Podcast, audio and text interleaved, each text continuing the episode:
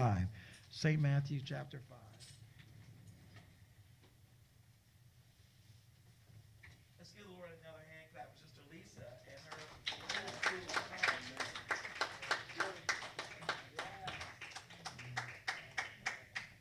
That was great, Lisa. Okay. All right. Just make sure my mic is. Make sure my mic is working. Okay. All right.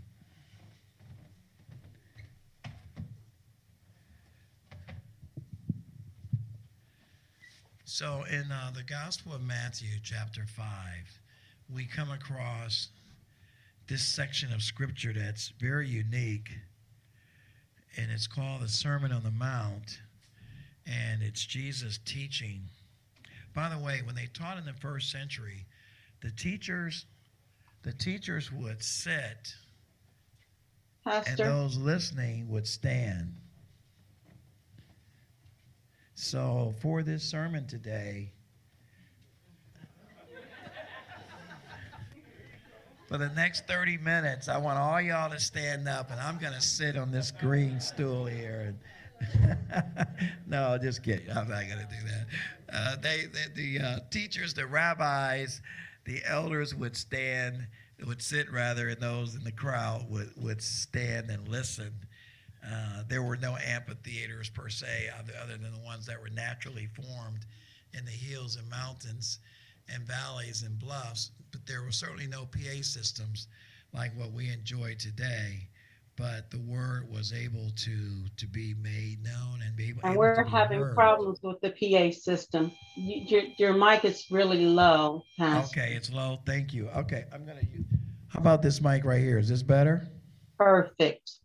Okay. Okay. So see, even they didn't have PA system issues back then because they didn't have microphones. Okay, so can everybody hear me okay now? All right, great. Is that better, Gloria? Yes, sir. Okay, great. Let me just take this out because I know I won't be able to always stand still. All right. So uh, in St. Matthew 5, uh, we want to just explore for uh, a few weeks just what Jesus talked about in this great Sermon on the Mount. And here's what he says here in verse chapter 5, verse 1. It says, When Jesus saw the crowds, he went up to the mountain or went up on the mountain the New American Standard says, and after he sat down, his disciples came to him. He opened his mouth and began to teach them, saying, Blessed are the poor in spirit, for theirs is the kingdom of heaven. Blessed are those who mourn, for they shall be comforted. Blessed are the gentle, for they shall inherit the earth. Blessed are those, verse 6, who hunger and thirst for righteousness, for they shall be filled. Um, one translation says, they shall be satisfied. And finally, verse 10, we're going to drop down to verse 10, and it says, Blessed are those who have been persecuted for the sake of righteousness, for theirs is the kingdom of heaven. May the Lord add a blessing to the reading of his word. So the word blessed, and if you look at each of these beatitudes, there's been some debate over how many beatitudes there were. Were there eight? Were there six? Were there ten? I'm going to go on record as saying there are eight beatitudes. If you look at it, I see eight blessed. The word beatitude means blessed or favor or honored. The word blessed itself is defined as being happy or fortunate or highly favored. The Greek word actually for blessed, which is the same definition as beatitude, means to be enlarged. How many want to be enlarged? Not physically necessarily enlarged, but enlarged in our spirit, enlarged in our in our blessings to Him, enlarged in our in our in our prosperity. Period. Amen. There's nothing wrong with wanting to be prosperous as long as it's not at the expense of wanting to be saved and wanted to be righteous to God, which we'll talk about. So this enlargement, which is reminds me of the prayer of Jabez when he prayed, Lord, Lord, I wish you would enlarge, I would that you would enlarge my coast, enlarge my influence, enlarge my domain, enlarge my my blessings. Amen. Nothing wrong with that. But when it comes to enlargement, the Bible says that blessed is what God does. Blessings come from Him, and He brings us enlargement. He brings us favor. He brings us happiness. So these Beatitudes, the Greek word there is makarios. It's spelled M A K A R I O, and I think I put it in my notes R I O S. It, it means to be favored or biblically happy. That happiness that's not based upon a temporary state of pleasure, is not based upon external circumstances. It's happiness that's based upon contentment, favor, and blessings from God. That's true happiness. Matter of fact, I usually define happiness and joy being as joy is happiness that's uncircumstantial or unconditional. Happiness is based upon happenstance or circumstances or what's going on at a given time. Joy is based on a contentment, it's based on a confidence that we have in God that we know and that we're able to enjoy regardless of what's going on outside of us. Amen? All right. You all still with me? Okay, so the word righteous is there's there's three terms that I really kind of want to describe, define a little bit. I hope that'll help us get a better understanding. The word righteous or righteousness, you know, back in the 60s and 70s, coach, you remember this, brother, brother, brother, brother Cole, remember this too. We used to say, you know, that's a righteous dude. You know, that's a righteous brother. Or man, that's my righteous man. You know, that's my dude there. He's righteous. Rod, you heard that term before. Well, when we were talking about a person being righteous, you know, uh, we were re- really referring to a guy that was just cool. He was just, he was all right. He was straight up. He was trustworthy. He was a friend. Okay? Well, the Bible defines righteousness as being made right in God's sight. It's, it's more about Righteousness is more about how God looks at us as opposed to how we look at each other. I can't say that you're righteous. You can't say that I'm righteous because you can't see in my heart. Amen. And, and I'm sorry, uh, Lisa. Actually, is this camera right here? That camera, for some reason, died on us. Uh, but but I'll try to stay on. I'll try to stay in the uh, camera. Okay, let me see how far I can go over here because you know me, I get to walking. Okay, so I'm still good on this side. All right. Okay, good. I'm all right. So righteousness is really about what God does for us or how God regards us, and so Jesus says in his word here, and I love this, of all the Beatitudes that stood out to me, this particular one impressed me, and this is the one I wanted to talk about, and that's the what we call the fourth Beatitude, or verse six, which just basically says that he that hungers, blessed are those who hunger and thirst for righteousness, for they shall be filled. So the word righteous or righteousness, some of us consider that a hard word, right? We look at words like righteous. We don't like to say that we're righteous or we're holy or sanctified or we're pure. We typically don't use those words, being perfect or godly, because it sounds sort of self promoting. It sounds a little arrogant or stuck up when you say, Yeah, I'm righteous, I'm holy, I'm sanctified, I'm perfect you know, we I'm godly. We normally don't describe ourselves that way. We normally describe ourselves with more humble terms and a little more uh, d- demeaning terms uh, than righteous and holy or godly or perfect. But Jesus said in Matthew chapter 5, verse 20, that unless our righteousness surpasses, yeah, actually, Sister Annie, the English Standard Version said exceeds that of the Pharisees, if our righteousness doesn't exceed that, then we won't enter into the kingdom of heaven. Well, ladies and gentlemen, I don't know how that's possible because the, the, the Pharisees observed the Torah or the Pentateuch, the first five books of Moses, religiously, and they observed 600, six, I'm, I'm gonna put this chair in. This means, Will, don't go past this chair. All right. The, the Pharisees observed, listen, they observed 600, 613 commandments. 600, they, it was required of them to obey 613 commandments. That's 365 of them were negative commandments, basically one for each day of the year. Negative means thou shalt not. And then they also observed 248 what's called positive commandments. And why they came up with 248 was because back in the first century, they thought we had 248 bones in our body. I think medical science now believes that there's 206, although some people might have a, bone or two more than that depends you know how they're created or formed but 206 i think is the is the uh, accepted number right andy? And 248 is what they thought in the uh, early centuries you know in the old testament. So they came up with this 613 rules that they observed and jesus said they actually they had a word for it. They call it the mitzvah m-i-t-z-v-a-h the mitzvah which was basically the the laws of the Torah that the Jews that were observing Jews were to observe and obey every day. 613 of them. That in, that's in addition to the Ten Commandments. So they felt like if you didn't keep these 613 laws, you were not pious, you were not holy, you were not righteous, you would not please God. Well, how many, how many, how many Pharisees, how many Jews you guys think kept those 613 laws. Any, anybody have any guesses? How many you think? How many, how many, how many Jews do you think kept the Ten Commandments perfectly? None.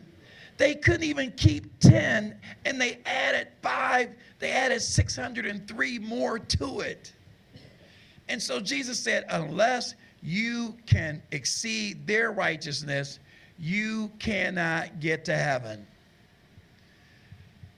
I just imagine the disciples would have just took the attitude, okay, I can't, I can't, I can't do it. I can't, I can't keep that. That's just too much. Thank you, Lisa. And I think the attitude was, this is just way more than anyone can do. But the Lord is the one that keeps the laws. I love when Brother Beecham taught us in the book of Galatians if you remember in Galatians, we learned that the purpose of the law was not to get us to try to obey the law.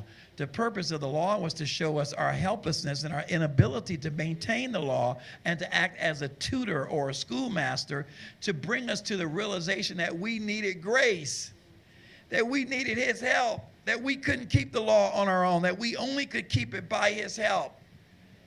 Amen? And so it was a humbling, impact on us. It was a, a, an impact of surrender, submissiveness to the Holy Spirit so He can come inside of us and live through us so that we can be saved. So, righteousness, the key to righteousness is not about just what we do, but the key to righteousness is submission and obedience and surrender to the Lord. So, if you want to be hungry for righteousness, it means you want to be hungry for obedience hungry to be right in God's sight, hungry that God gets the glory out of our lives. You don't have to be a super saint, you don't have to be an apostle, you don't have to have all the gifts, you don't have to have all the abilities. All you need to do is be faithful to Him, submitted to Him, and obedient to Him. That's all we have to do. And we can do that because the Holy Spirit gives us the power to do that. He said, I am come to lead and to guide you. That's what the word in Greek parakletos means. It means to come alongside, para, alongside, helper, parallel. He's with us. Wherever we go, he goes with us. Amen? So we're not doing this by ourselves. We're not doing this in our own might. It's not for us to try to do this by ourselves. That's the purpose of the law, to show us our inability to do it. Jesus didn't come to do away with the law. The Old Testament was not eradicated. These 613 commandments that the Jews had extracted from the Torah, or the first five books of Moses called the Pentateuch in Hebrew, they weren't eradicated. Jesus came to fulfill them. He came to show you, okay, you saw all those rules I gave you back in the Old Testament. Here's how you do that. Here's how you make that. Here's how you make it. God never liked self righteousness. So when I was putting together this sermon, I came up with what I consider three types of righteousness that I see in Scripture. Number one, I see self righteousness. That's us trying to be holy, trying to be right, trying to be saved, trying to be perfect on our own. And the Pharisees personified that. Here's a couple examples of, of abject self-righteousness. In Luke, we see about we see this, this Pharisee that went to the temple to pray. In Luke 18, I'm not going to read all of it in the interest of time. You can read it at home. In Luke 18, there were these two men that went into the temple to pray. You remember that story? Two guys, a Pharisee and a publican. Which one of them came out? One word rap. Quick question, quick pop quiz. Which one of them came out of the temple justified? Okay, so we got some homework to do. So if you look at Luke 18, the Bible says the Pharisee standing by himself prayed this God, I thank you that I'm not like other men, extortioners, unjust, adulterers, or even like this tax collector. I fast twice a week, I give tithes of all that I have. What does that sound like? Does that sound like a person that's full of themselves, self righteous, arrogant, puffed up? If you are fasting and paying tithes and you are giving your alms to the poor, if you're doing these things, keep doing it, but keep it to yourself. When you brag about it, Jesus said, You now have your reward and you shouldn't expect anything in heaven. If you're charitable and philanthropic, if you are righteous and you fast and you study your word every day and you pray, that's between you and God. Keep doing it. It should humble you, not make you proud. I mean, Paul says it in Romans 12. If you're doing all these good things, he says that's just your what? Reasonable service. Nothing above and beyond the call of duty, no honorable mention, no extra merit. That's just your reasonable duty. And he went a step further, Paul, in Romans chapter 12, verses 1 and 2. He said, This, even if you present yourself a sacrifice, that's still just your reasonable service. Amen. So these two guys are praying. The Pharisee gave this great speech about how good he was, and he thanked God that he wasn't like us. Gentiles, um, bad people working for the government, tax collectors is what they were, the IRS of the first century. Here's what the tax collector, the IRS, said. This is the publican, the one that you guys didn't get right on the question. Hey, well, hey, I, hey, ask Brother Beecham how many y'all que- how many questions y'all get right on Wednesday night. So I, I'll be at those classes. no, but here's what he said. The tax collector, in verse 13 of Luke 18 says, "But the, the tax collector standing far off." And by the way, a tax collector was a lot more despised back then than they are today a tax collector was just, you know, we, we're not in love with IRS agents, but we're not just going to go out and shoot them. But tax collectors back then were unwelcome. They were considered just, you know, scum of the earth. They were horrible people. They sold out their own people to work for the Roman government, so it was just a bad scene. I've talked to you guys about that before, so I won't belabor the point. It says, but the tax collector standing far off would not so even as lift up his eyes to heaven. I love this, this particular account, but beat his breast. By the way, beating his breast was a way of saying, you know, it's not like we do now. It's not like we do now, you know, like when somebody slam dunk or someone get a touchdown, they go around chest stumping, you know, saying me, you know, me. It, it ain't. it wasn't like that. Beating the breast was not a a point of bra- it wasn't a, a rite of passage or a bragging right where you say, "Look at me, I'm the man. I just scored a touchdown or I just scored a goal." Beating your breast at that particular period in history was me saying, "I'm the I'm the problem. My bad. I messed up." I'm nothing. I'm unworthy. There's no honor here. So he smote his breast in a humbling way, in a way of, of basically showing self deprecation, a way of showing humility, right? And he smote his breast, and he wouldn't so much as to even look up. He didn't even feel like he had the right to look God's direction. Such humility, not false humility, not false humility, which I talked about in Sunday school as a form of pride. This was true humility where he felt, I don't deserve this. I'm not even worthy to be in the house of the Lord. I'm standing in the back, keeping my head down, and I'm gonna beat my breast, sort of like a self flagellation. Just, just, I'm just not worthy. You see what's going on here? And the prayer he prays is just so beautiful, guys. He says, He bowed his breast, he beat his breast, and he said, God, be merciful to me, a sinner. Kind of reminds me of one of Paul's prayers where Paul said, I'm not only a sinner, but I'm chief of sinners. Remember that? He said, I don't deserve to be an apostle. I persecuted apostles. I martyred apostles. I killed, I got blood on my hands. I was there at Stephen's martyrdom. I held their coats while they killed an innocent man just because he believed in Jesus. You know, I'm one born out of time. I'm, I don't deserve to be apostle. You know, when he gives his credentials over in Philippians, he just basically makes the point I don't even deserve this.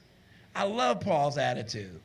Just so beautiful, so beautiful. He said he, he beat his breast saying, God, be merciful to me, a sinner. That's all he said.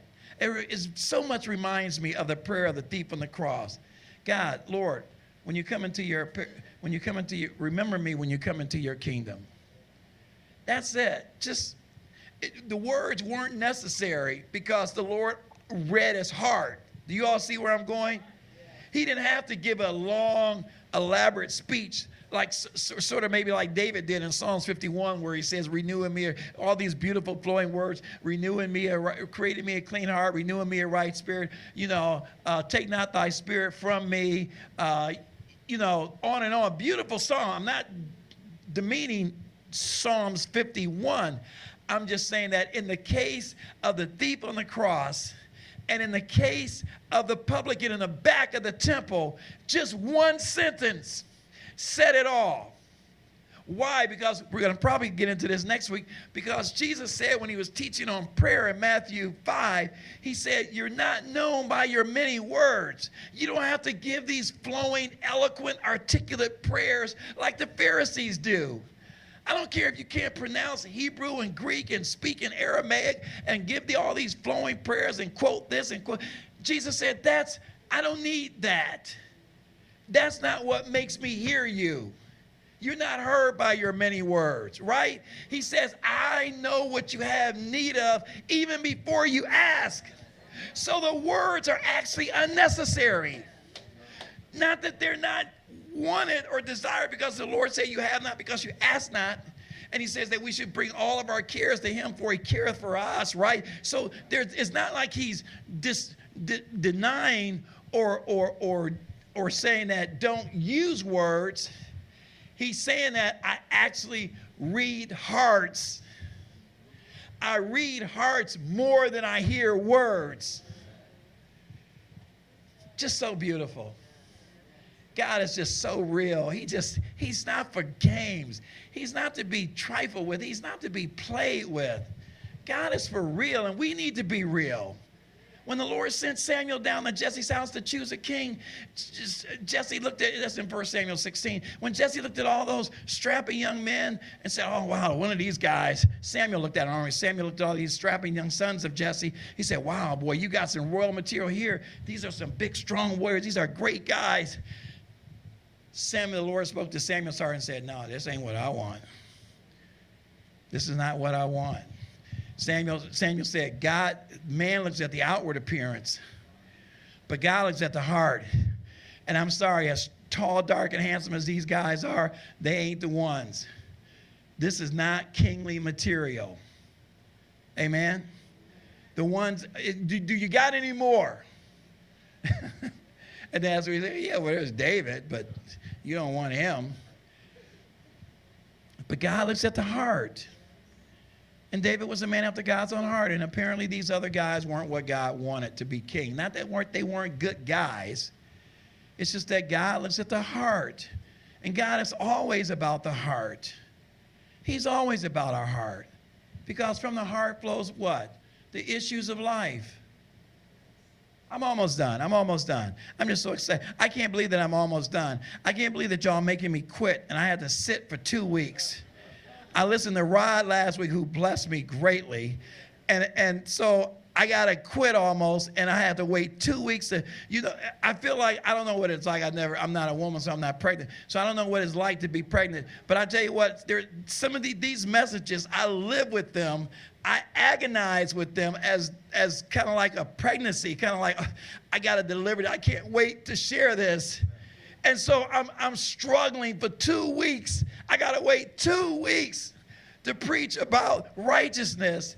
And then we said, so I've been excited about this and trying to condense 13 days of study into 30 minutes. So y'all cut me a little slack. Is that cool, everybody online? Just just a few few extra minutes. I mean, this this message, you know what? Actually, if you guys get nothing out of this, I'm cool with that because this really was for me. This Matthew 5, 6 was for me. I, I because I've been blessed by this. This was major, major revel- revelation in my life, this whole passage. Matter of fact, not just the definition of the word righteousness, but really the definition of, the, of being filled, of what it's like to be truly hungry and thirsty for the Lord. Because I feel like some of us older saints that have been saved for a while, I think sometimes we can get complacent. We get lackadaisical. We get like, hey, I've arrived. I've been there, done that. I don't really need to do this. I don't need to, I don't really need to fast anymore.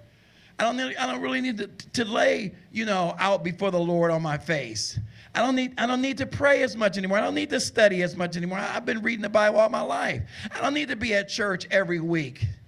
I don't need to sing these hymns from my heart and not just melodically. So so so we get we get we kind of we kind of get spiritually complacent. And we just feel like we can rest on our past laurels. Don't be that way. Remember the commercial, Stay Thirsty, my friends? Stay thirsty, my friends. Not for whatever the beer was they were advertising. Don't stay thirsty for whatever it was. Stay thirsty for Jesus. Stay thirsty for the living water the living water, the living water that Jesus told the woman at the well in Samaria in John 4, this water you won't thirst again.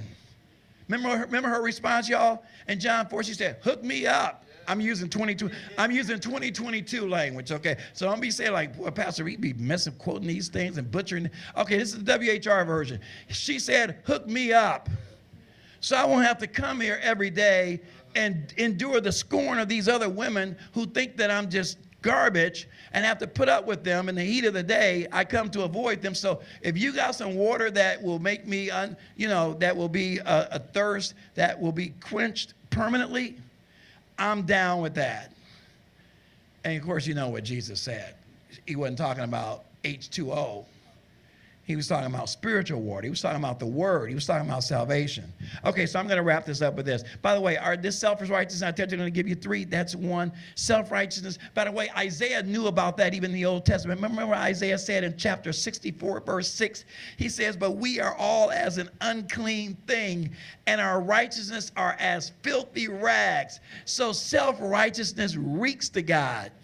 When you think you're all that in a bag of chips, when you think you're just the cat's meow when you think you're so good. Be careful. Pride goeth before destruction, and self righteousness is not acceptable to God. Only God's righteousness is acceptable to God. You're never good enough. We're not good enough. Romans 3:23 for all have sinned and come short of the glory of God, right? All of us fall short. But, but for the grace of God, we would not be saved. So we have to be humble about that. So the second type of righteousness, as I wrap this up, the second type of righteousness is what theologians call positional righteousness or imputed righteousness. Sister, Sister Rosie's going to love me for this because that's Abraham was considered, he, he was considered righteousness because of his faith. It was imputed upon him. Actually, the actual verse says this because I love the verse. I love the verse, Rosie, about Abraham and, and how God regarded his faith. It says that, it says in, in, in uh, it says in Romans chapter 1, actually, no, that's not it. It's actually in, um, in, um, Genesis chapter 15, it says, and Abraham believed the Lord, Genesis 15, 6, and Abraham believed the Lord, and he, and, and that, I'm sorry, King James Version didn't capitalize H. I always cringe at that. It should be a capital H because he's talking about God. And God counted it to Abraham as righteousness because he believed him. This was imputed righteousness. It's not that Abraham had necessarily done anything right, quote unquote, or good or deserving, but because he believed God, because he was obedient to God, and by the way, that's the definition of belief that we obey. To trust is to obey. Because he believed God, listen, God ascribed or accrued to his account, using an accounting term, accrued to his account righteousness because of his faith in God. Not because of his goodness, not because of his moral discipline, not because of his behavior or good conduct, not because of his charity or philanthrop, uh, philanthropic ways. It was because he was a believer. He trusted God. Second Corinthians, Second Corinthians 5 21 says, For our sake, he became, he made him, again, they use the lowercase h, it's him, Jesus. I'm, I'm, you know what, when I see lowercase pronouns, and I'm not into this whole pronoun movement, I hope you guys aren't either, um, that this whole, this whole gender craziness.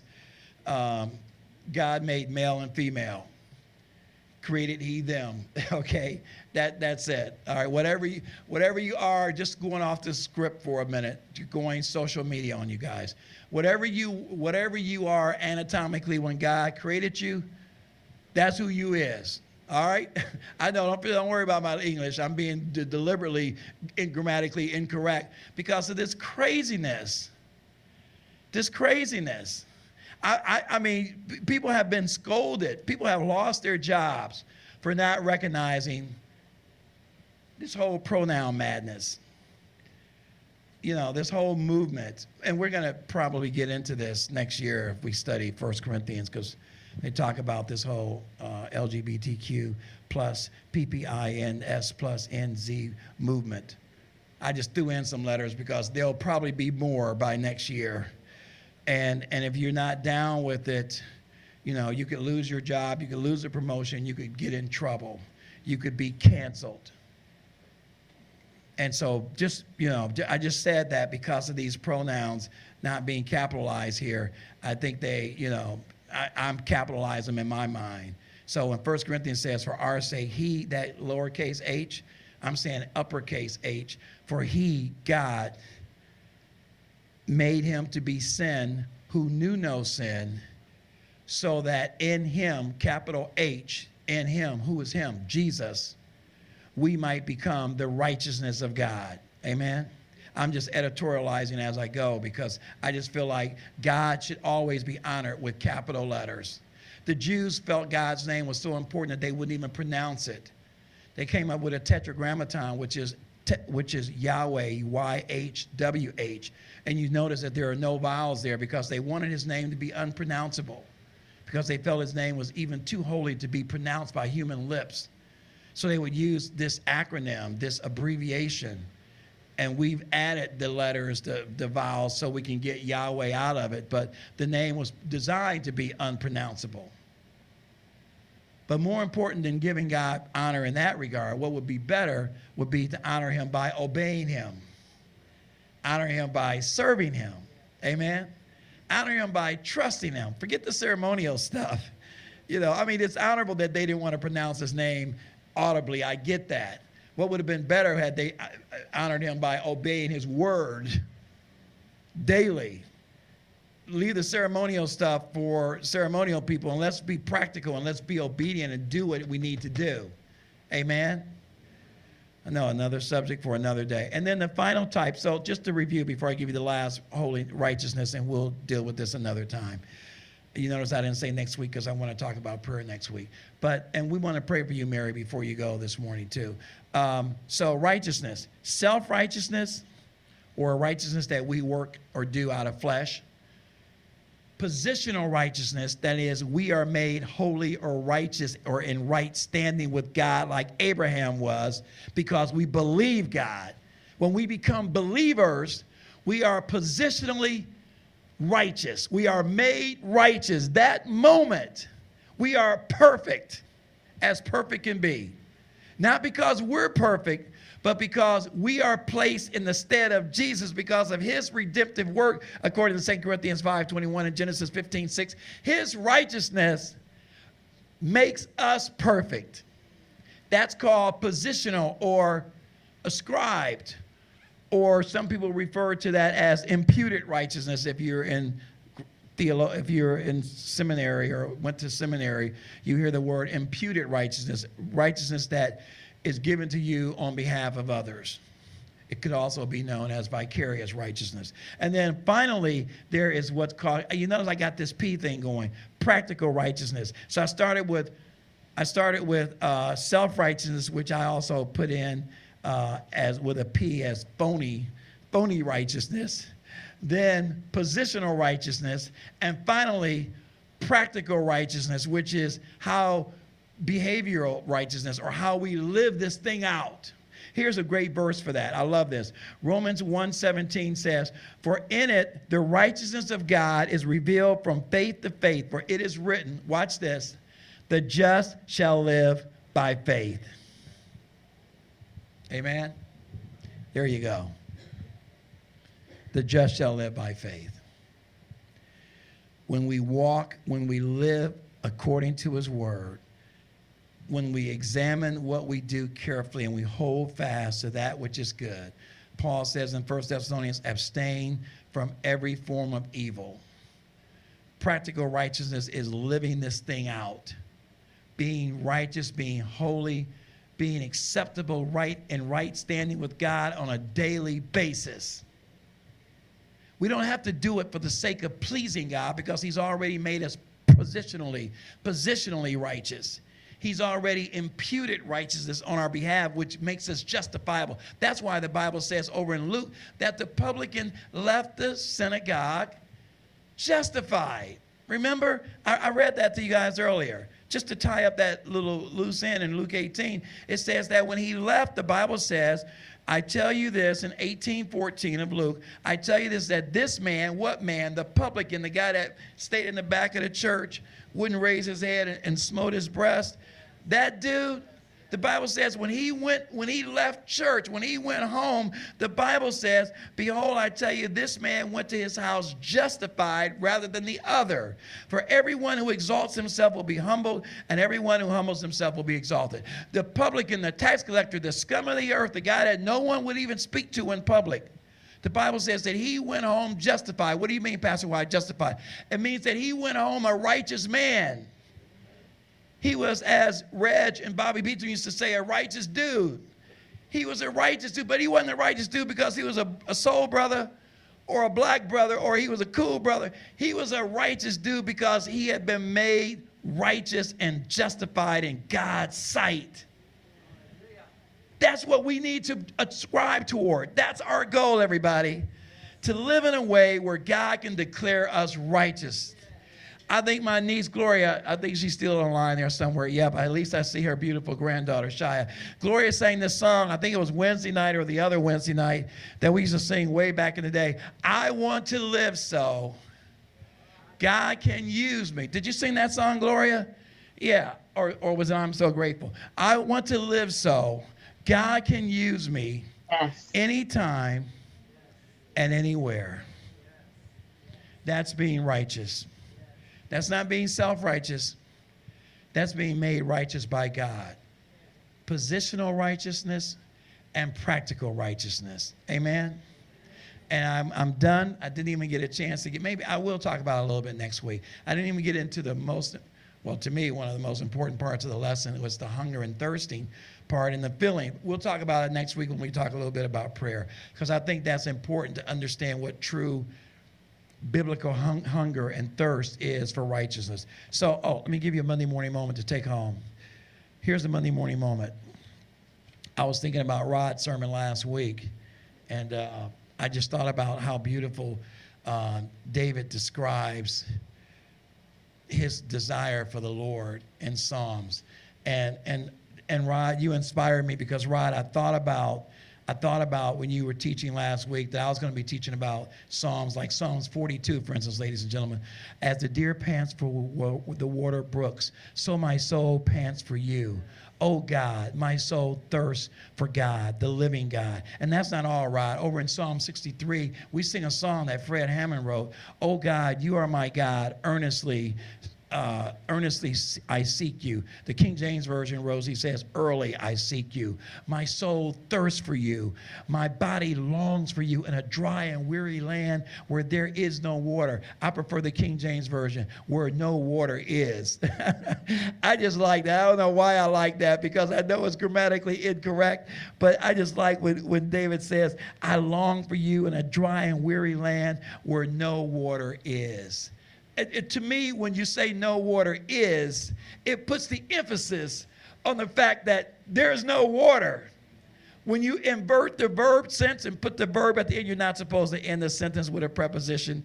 But when you put that at the end, I think it puts emphasis on what's lacking. What's lacking is the water. So when you say a dry and weary land where there is no water, you know, it doesn't bring any emphasis, it doesn't stand out. But the King James Version says, where no water is. In other words, there's nothing there. There's nothing there. I mean, until I came to you, I was in a dry desert, desperate, horrible place. And then you reached down and you saved me. You delivered me from my muck and mire, from my sin, from my shame, from my despair. You delivered me from hopelessness and helplessness. And you brought me into a land where not only is there water, but there's living water. There's water that's rising up. In my belly flows waters, living waters to everlasting life. Oh, I just, I, I just love that. I love that in Psalms. Make sure you read Psalms 1 again this week and add to that Psalm 63. But the Monday morning moment is this. I don't know if I put it in the notes, but I'm going to tell you the Monday morning moment is hunger is not enough. We should be starving for God's righteousness.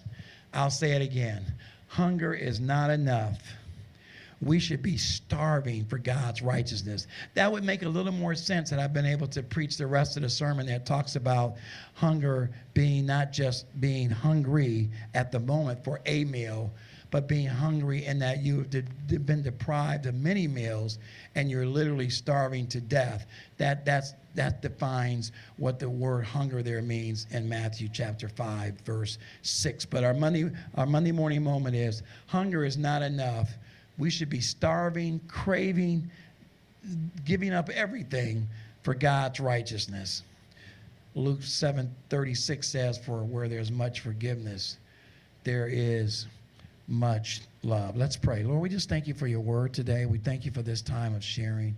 We thank you, Lord, that we've had the opportunity to talk about the Sermon on the Mount, the greatest sermon ever preached a sermon that possibly, according to historians, took days, maybe even weeks to preach. Perhaps it was done in one sitting, Lord, but we know it's a great sermon and we just want to absorb it in the next few weeks and we want to learn from it. We want to grow by it. And most importantly, Lord, according to James 122, we want to be doers of the Sermon on the Mount. In Jesus' name we pray. Amen. Amen. God bless you guys. You're great.